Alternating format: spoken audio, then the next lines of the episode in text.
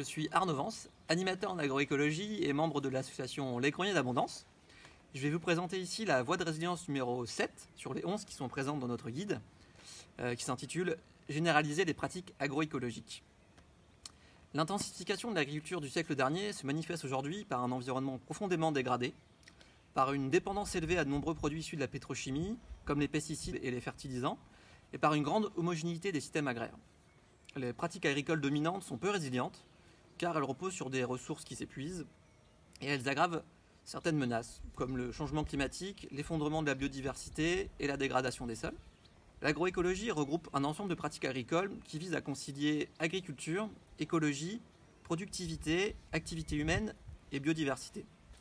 Elle repose sur la compréhension fine de l'ensemble des éléments de l'écosystème cultivé et de son environnement.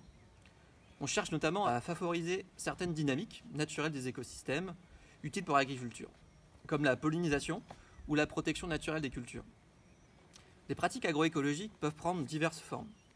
Elles augmentent la diversité au sein des cultures et du paysage, par exemple en intégrant davantage d'espèces dans les rotations ou en plantant des haies et des arbres de plein champ. Elles restaurent et améliorent les sols par un travail minimal, couverture permanente ou l'apport de matières organiques. Elles réduisent la dépendance aux pesticides et aux engrais en privilégiant les interactions biologiques et les ressources naturelles locales.